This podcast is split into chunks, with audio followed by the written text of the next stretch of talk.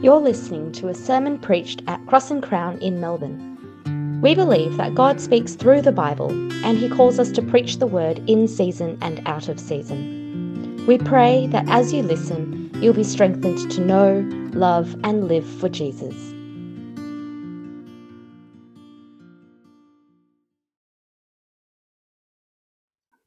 So, here at Cross and Crown, we believe that these words are God's own.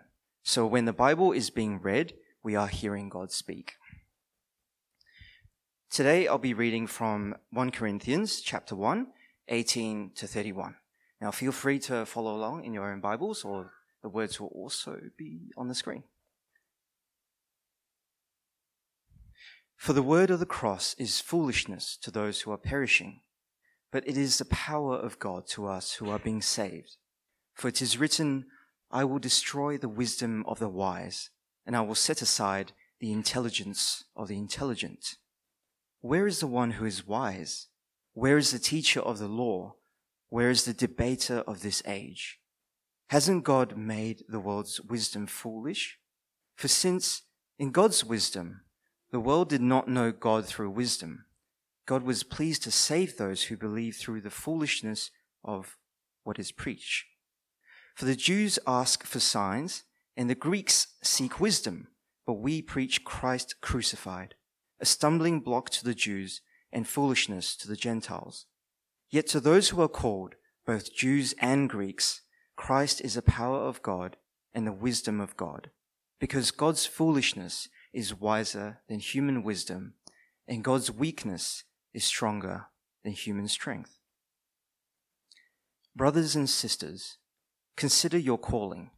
Not many were wise from a human perspective, not many powerful, not many of noble birth.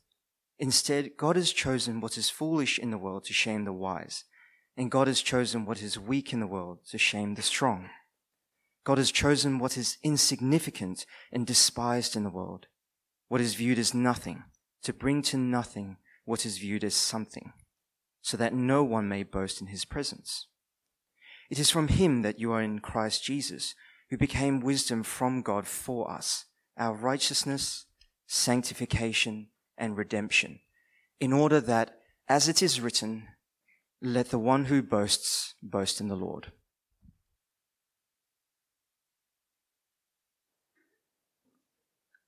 There is an unfrequented corner in the Palatine Museum in Rome today. I'm not sure if anyone here has been there at all. But amid all of the glamorous statues there and all of the artifacts, you will find a roughly etched slab of marble that once defaced the imperial palace. Scholars have called this slab the Graffitio of Alexamenos. Unearthed by archaeologists in the 19th century, this ancient graffiti depicts a caricature of a person standing next to a crucified figure that has the head of a donkey. Below the figure is a crudely, crudely drawn Greek carving, and that reads Alexamenos worships his God. Scholars believe that this graffitio is the earliest known pictorial representation of Jesus' crucifixion, showing his followers worshipping Jesus as God. And in a city like Rome, which is so full, at least today, of triumphant monuments to Christianity, I think there is really something quite strangely moving about the fact that the very first visual testimony that we have to the Christian faith amidst the debris of the standard Roman life in antiquity happens to be this. This graffitio, uh, it demonstrates kind of a historical litmus test for the reason why we're asking a question like, why did Jesus have to die today? Why did Jesus have to die? We're asking it because it just seems a little bit jarring, right? Now, how do we want to answer that question? Well, there's many ways we could go about it because Judas betrayed Jesus, because the Jews had Jesus tried and found guilty of blasphemy. Jesus died because, hey, the Romans were very good at killing people and he got executed by them. But if the answer were that obvious, I don't think we'd be sitting here today asking this question. So, what I want to do with you this morning is dig beneath the surface of this question to consider why Jesus had to die in a way that I think speaks directly to this moment here, right now, in Melbourne. And just up front, you know, there's so much that needs to be said to answer this question. In one way or another, you're actually going to be answering this question over the next month with the various questions you'll be going through.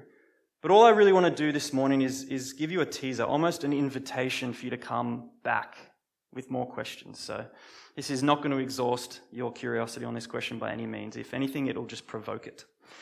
Uh, so this morning we'll be looking at three movements in this passage of 1 Corinthians. It may sound a little abstract, but I hope by the end of it, this will, this will make good sense. Movement number one is identification. Two, subversion. Three, fulfillment. And just for context, before we dive into this, Corinth, the ancient city of Corinth, there in the province of Asia Minor, it was a pretty hip, pretty urban, pretty relevant place. It honestly, it had many things in common with Melbourne today. And for new believers there in that context, there in the Corinthian church, to whom this guy named Paul is writing, they felt the pressures of this urban, cutting edge city to kind of capitulate or question what it is that they really believed about this whole Jesus dying on a cross thing. There was a sense of awkwardness amongst them. Like, do we really want to be telling people about this? There was a, sense of being ashamed to some degree. And so, first off, here, identification. Paul is opening this letter. This is chapter one. The chapters didn't exist back then, but this would have been right up front in the beginning of his letter to the Corinthian church that he's writing to, to encourage them about their belief in Jesus and correct some of the things that was going on there. And he just kicks off here by owning this awkwardness. Effectively, he begins, yes, this message of the cross is foolishness, but it's, it's foolish because, verse 22, Jews demand signs and Greeks look for wisdom, but we preach Christ crucified, a stumbling block to Jews and foolishness to Gentiles. In other words, Paul is qualifying his statement here. He's not saying that Christ crucified is foolish in and of itself. He's saying Christ crucified is foolish relative to certain cultural values and expectations. In this case, the two com- dominant uh, cultural values of first century Judaism and the Gentile people there, the Greek people, non Jewish people in the Greco Roman Empire. Now, Paul himself, he was very, you know, well positioned to speak into both the Jewish and Gentile cultures. He was a highly educated Jew himself. Uh, he was well versed in Jewish texts and traditions, but he was also, interestingly, a citizen of Rome. So he was well acquainted with Greek and Roman culture as well. But even more than these, Paul was a Christian. Ever since his encounter with the risen Jesus on the road to Damascus, which you can read about in a part of the Bible called Acts, Paul experienced a personal transformation that changed his life forever. It changed the way he viewed his ethnicity and his citizenry.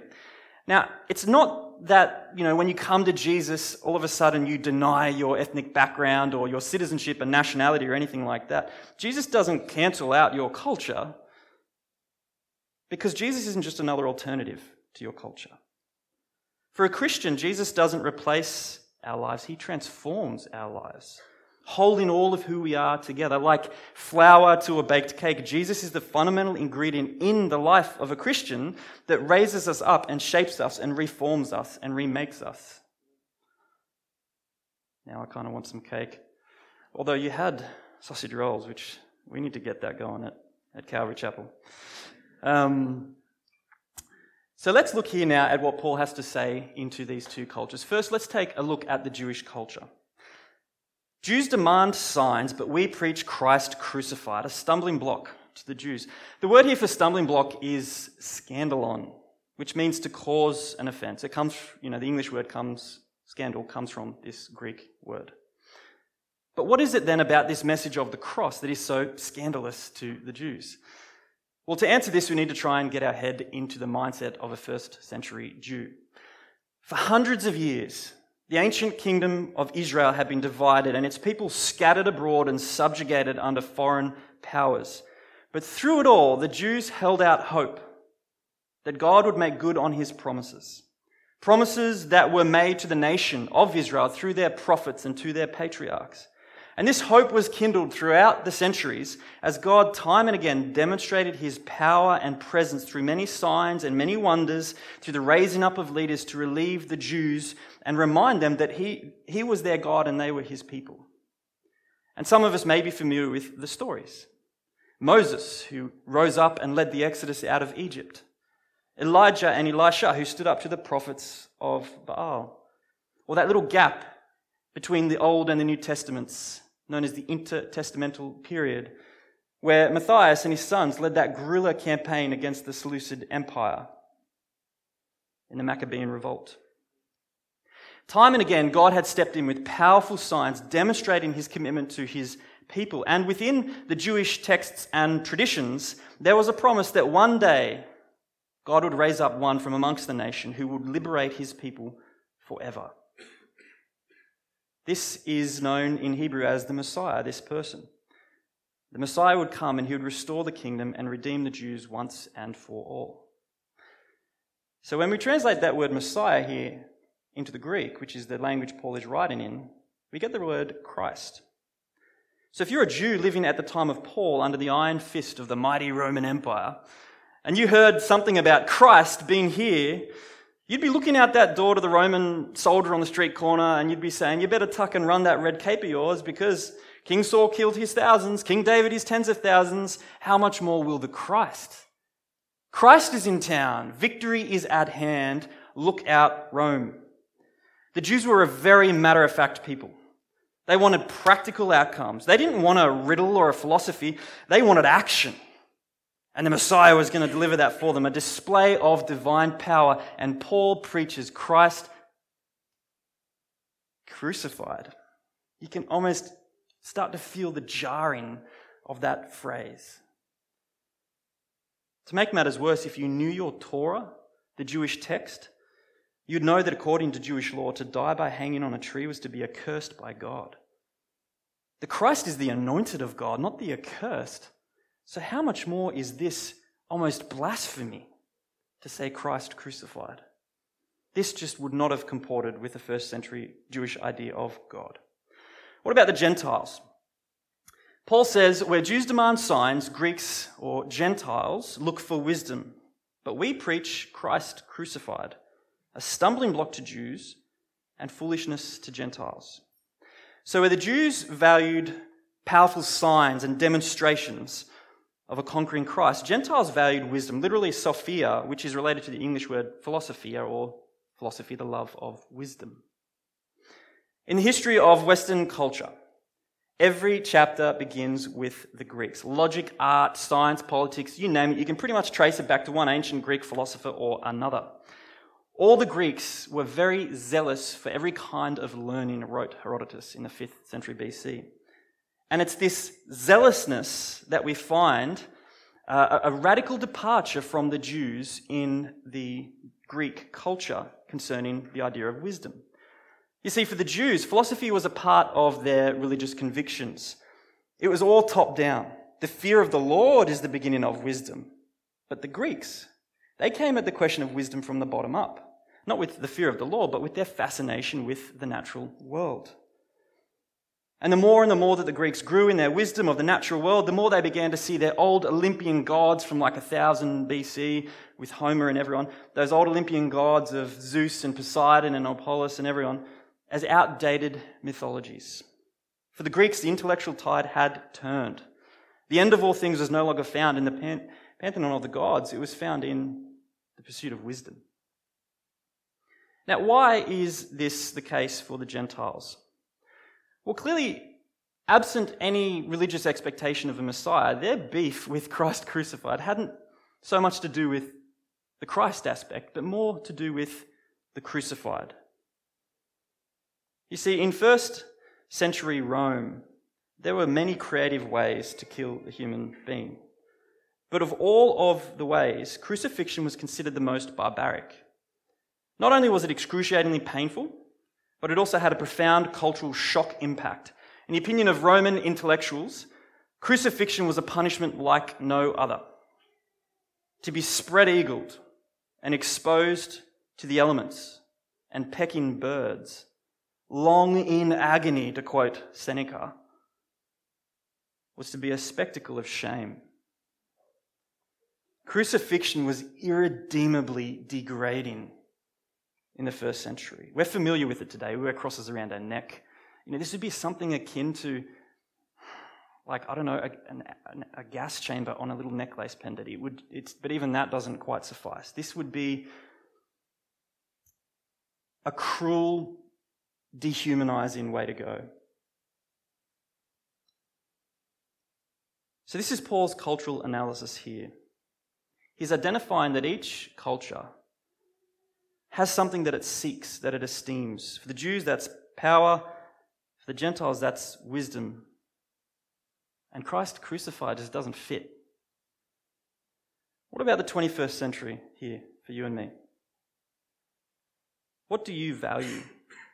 What do you desire? To help you think about that yourself, here are some questions. What do you think about the most? How do you spend your time? What do you want others to think about who you are? Where do you find your approval? What are those areas in your life that you feel most guilty about? What are the things or people that, if you lost them, you would be lost? And why do you fear the things that you most fear? I appreciate that we haven't unpacked this message of the cross yet, but I want to be upfront here and just get you to start thinking.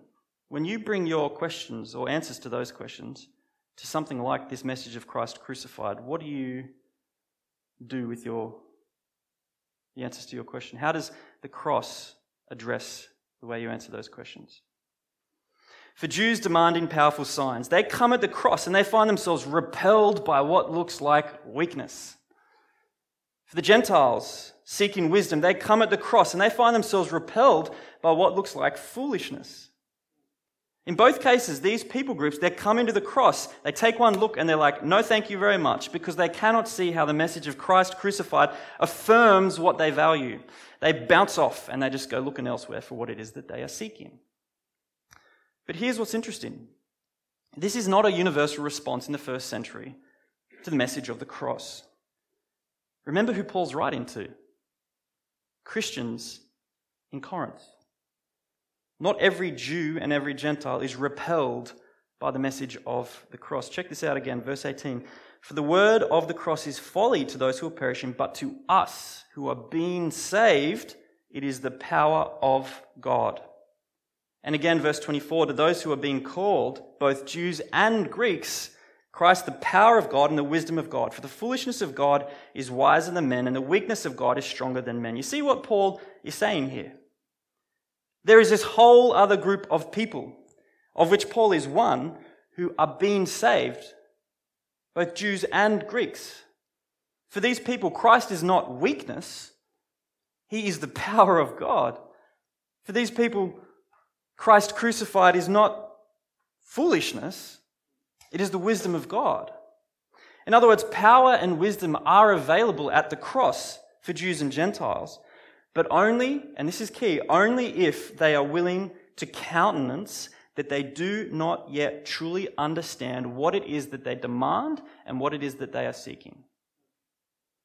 And this takes us to our second point this morning subversion. If power and wisdom are available for the Jews and the Gentiles at the cross, then this tells us that the message of Christ crucified is not so much about what we value, but about how we value things. This seems to be Paul's emphasis, at least here, as I understand it, in verse 24. Not on what's valued, but how they're valued, how the Jews demand signs, and how the Gentiles look for wisdom. Just as Paul's encounter with Jesus on the road to Damascus didn't change his Jewish ethnicity or his Roman citizenry, so an encounter with the cross of Jesus Christ does not deny your cultural values or your personality. Family, friends, work, study, success, acceptance, pleasure, and leisure, the things that many of us value today, whatever it is for you personally, the message of the cross is not fundamentally in the business of rejecting these things. It's concerned to fulfill them. Now, let me be real clear here. I'm not a motivational speaker. It's not why I'm here. I'm not in the business of promising your best life now. Uh, this is not wish fulfillment. This is subversive fulfillment. Those who are repelled by Christ crucified are so because they, they come to the cross and when they're confronted by it, they don't see how it could possibly fulfill what it is that they are seeking. But those who are compelled by Christ crucified are so because when they are confronted with it, it unpicks them and it overthrows them. And passing through it, they find what they were looking for all along, but in a way that they didn't necessarily expect. In a way that sees their values reshaped and reformed and raised up in Christ.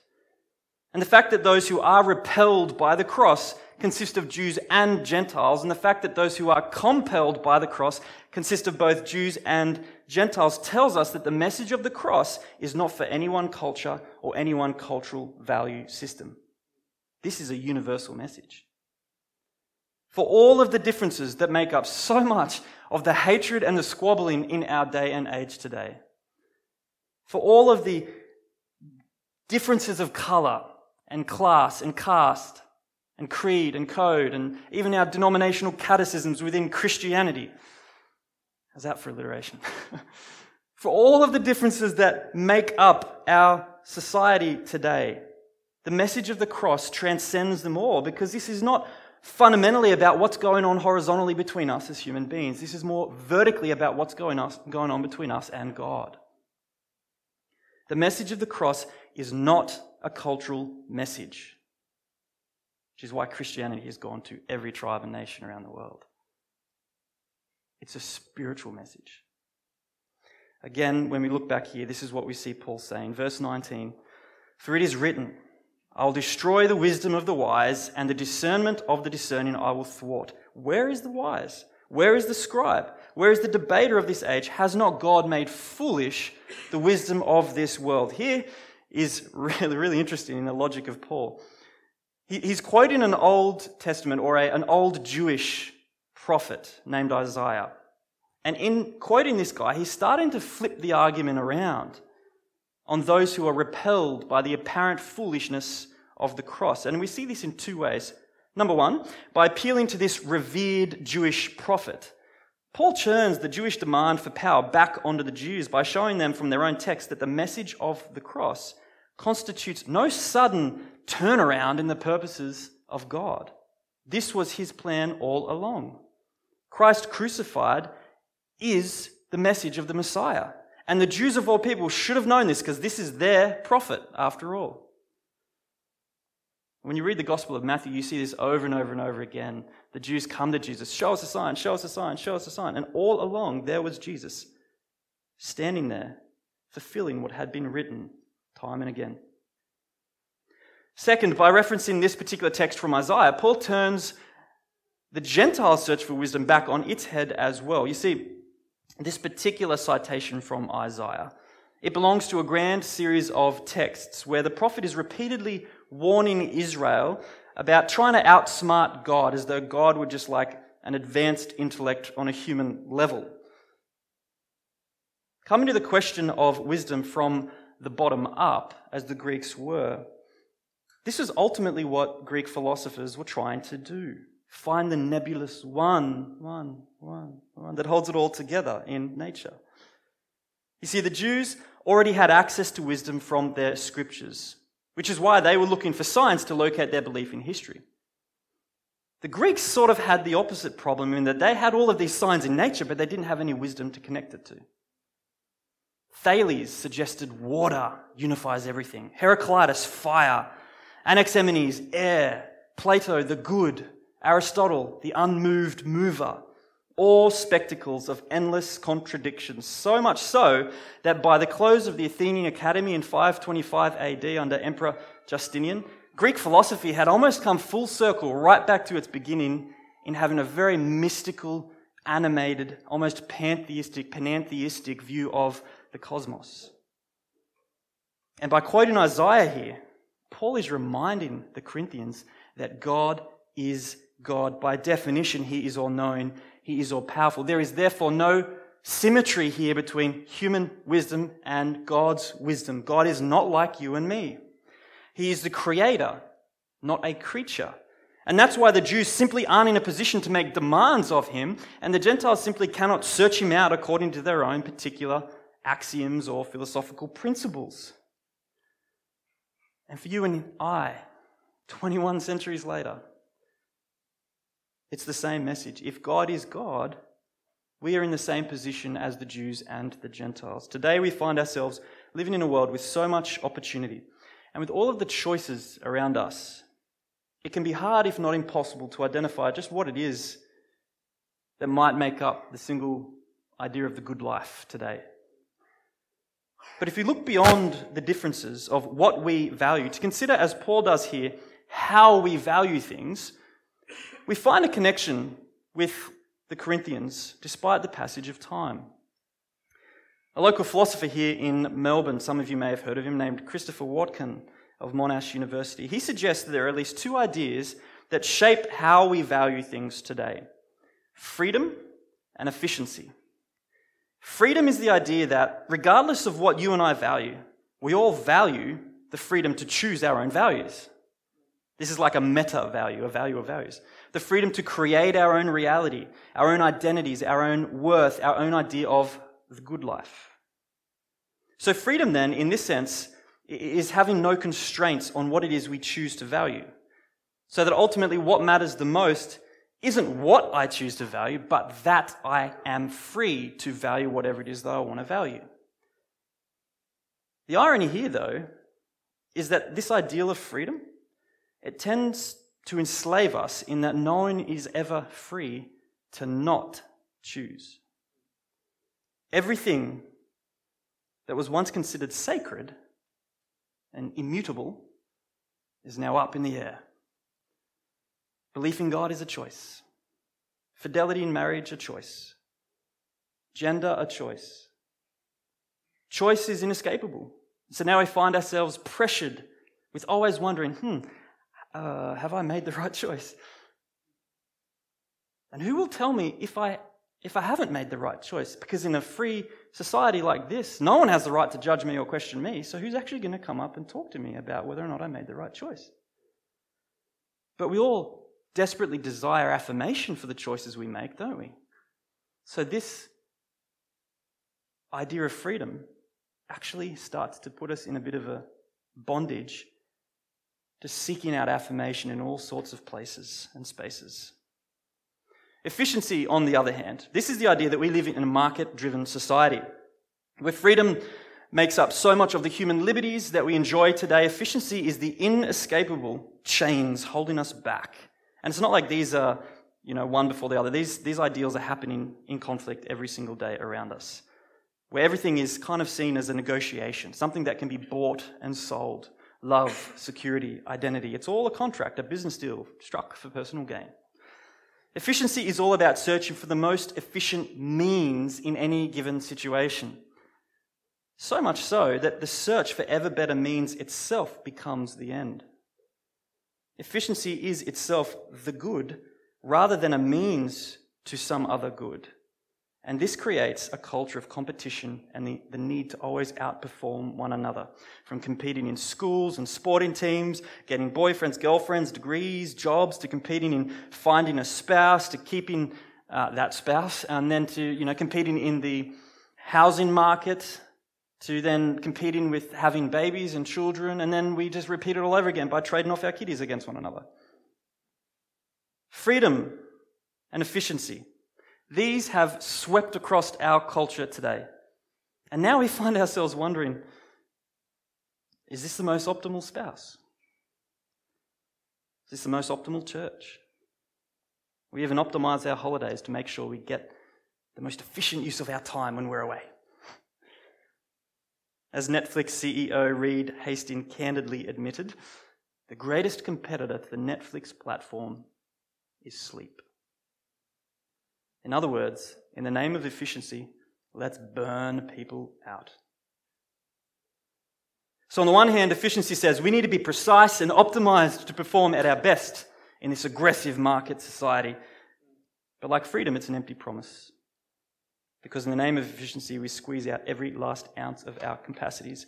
We crash and we burn. Hello, darkness, my old friend. I've come to talk with you again because a vision softly creeping left its seeds while I was sleeping. And the vision that was planted in my brain still remains within the sound of silence. In restless dreams, I walked alone, narrow streets of cobblestone, neath the halo of a street lamp. I turned my collar to the cold and damp when my eyes were stabbed by the flash of a neon light that split the night and touched the sound of silence. And the people bowed and prayed to the neon god they made.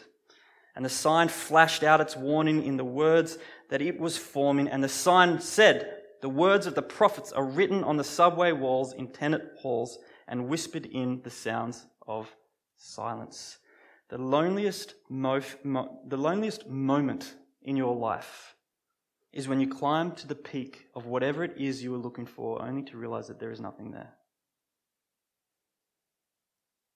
to realize that what it is that you were searching for has just lassoed you onto another search.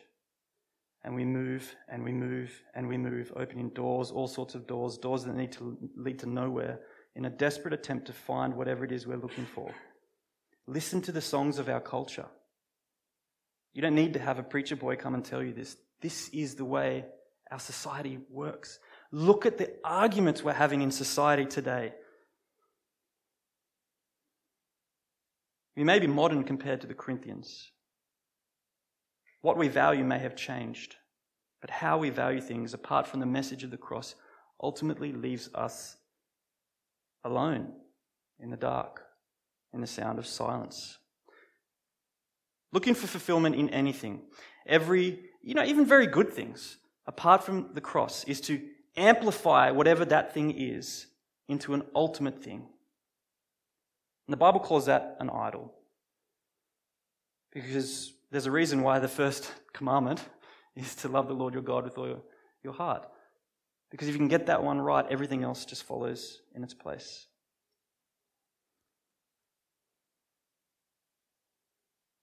We all experience incomplete joys to some degree, apart from the message of the cross.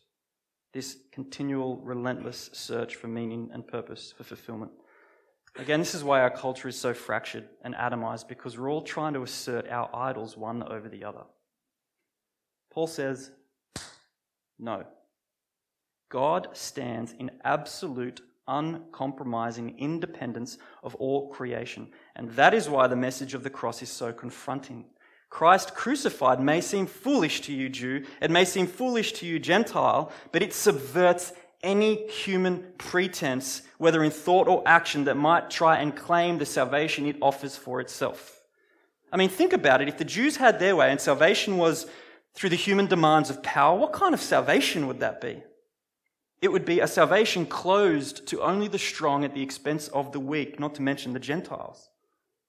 If the Gentiles had it their way and salvation was found in the confines of human wisdom, what would that look like?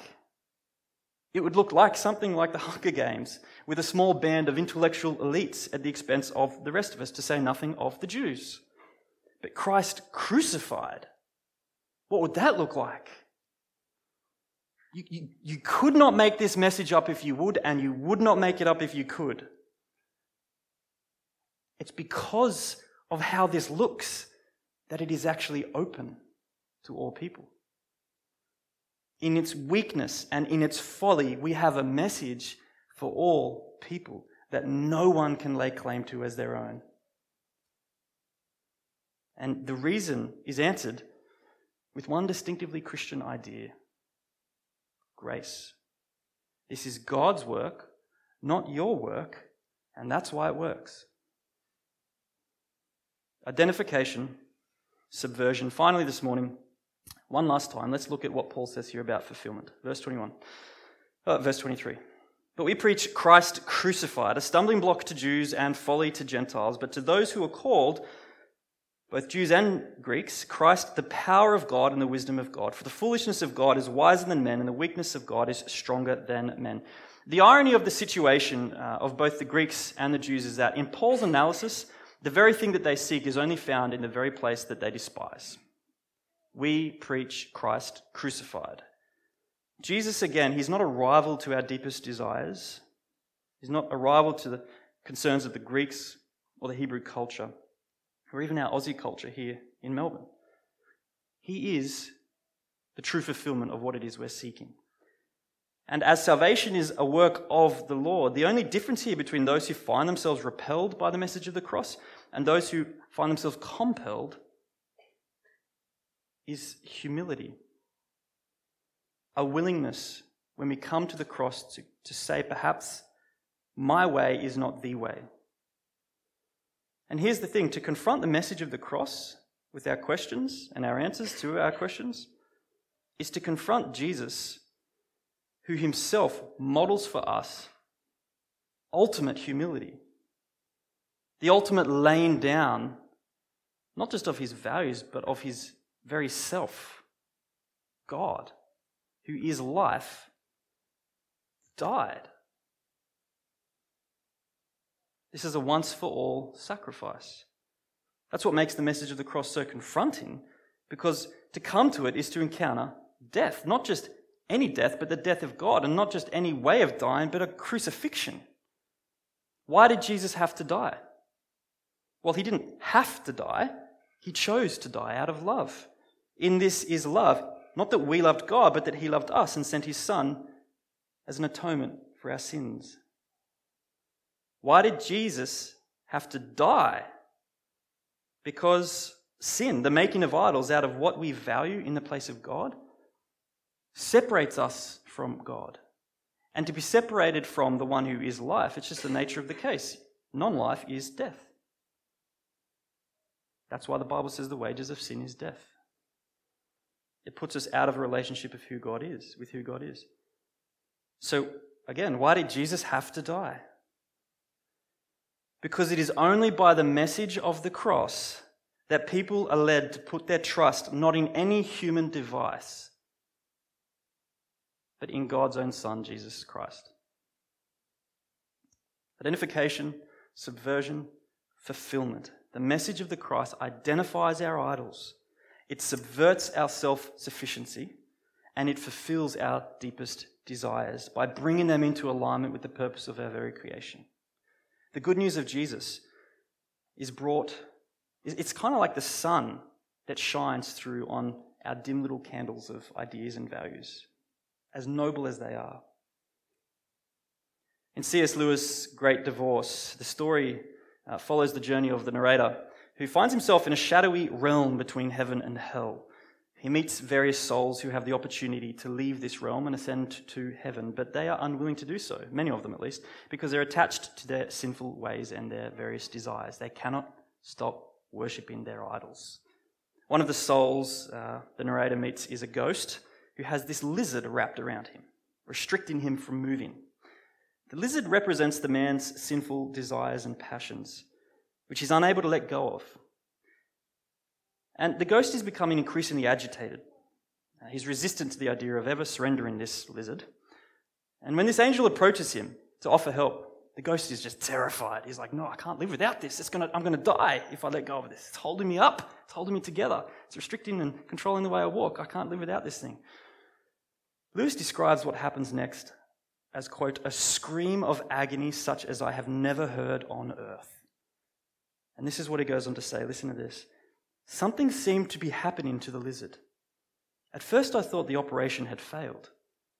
So far from dying, the creature was still struggling and even growing a little bit bigger as it struggled. And as it grew, it changed. Its hinder parts grew rounder. The tail, still flickering, became a tail of hair that flicked between huge and glossy, the huge and glossy buttocks. Suddenly, I stare, started back. Staring, I rubbed my eyes. What stood before me was the greatest stallion I had ever seen, silvery white, but with a mane and tail of gold. It was smooth and shining, ripped with swells of flesh and muscle. stamping with its hoofs, and with each stamp the land shook and the trees dindled. Not only was the ghost transformed limb by limb into a man, so was the lizard. It's, it's unrecognizably different from a lizard to a stallion. It's unrecognizably more glorious. And so the man now gets on his stallion and he rides. This is an example of what we're talking about here.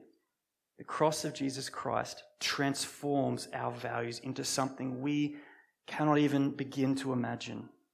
It's not about coming to the cross and laying down who we are and, oh, woe is me, now I have to salute and execute. It's about living life and having it to the full. This is subversive fulfillment. This is what is on offer at the cross. And when you see the cross, it's because it's not only the beginning, nor is it the end of the Christian story. The reason for the fulfillment comes in what happened three days later. When you find, you read through that book of 1 Corinthians, you get to this passage in chapter 15. It's the great chapter in the New Testament about the resurrection of Jesus from the dead. We're not talking about that today, but if you just follow the logic of the story here, it says that Paul begins that statement by saying, I committed to report to you of first importance that Christ died. So he introduces the resurrection by going back to what we've just studied that he died, that he was buried, and that he rose again on the third day. That is why we call the message of the cross good news. Because there is a resurrection. Good Friday is good because of Easter Sunday. Why did Jesus have to die? Because there's no resurrection without a death. The resurrection brings fulfillment to the message of the cross. And Jesus himself, in this way, is the ultimate antithesis and fulfillment in human form, dying to self and being reshaped and reformed and raised up again in new life. He is both the model and the means of Christian salvation. Over this month, you're going to be exploring a lot of different questions here at Cross. Cross, Cross, Cross, and Crown. I hope you now start to think a little differently about that name. They all begin here, friends. Every question falls out of this cross. Either we come to the cross with our questions and we're repelled by it, or we come to the cross and lay down what it is that we think we know and find ourselves compelled by the cross. Either way, nothing passes through the cross untransformed.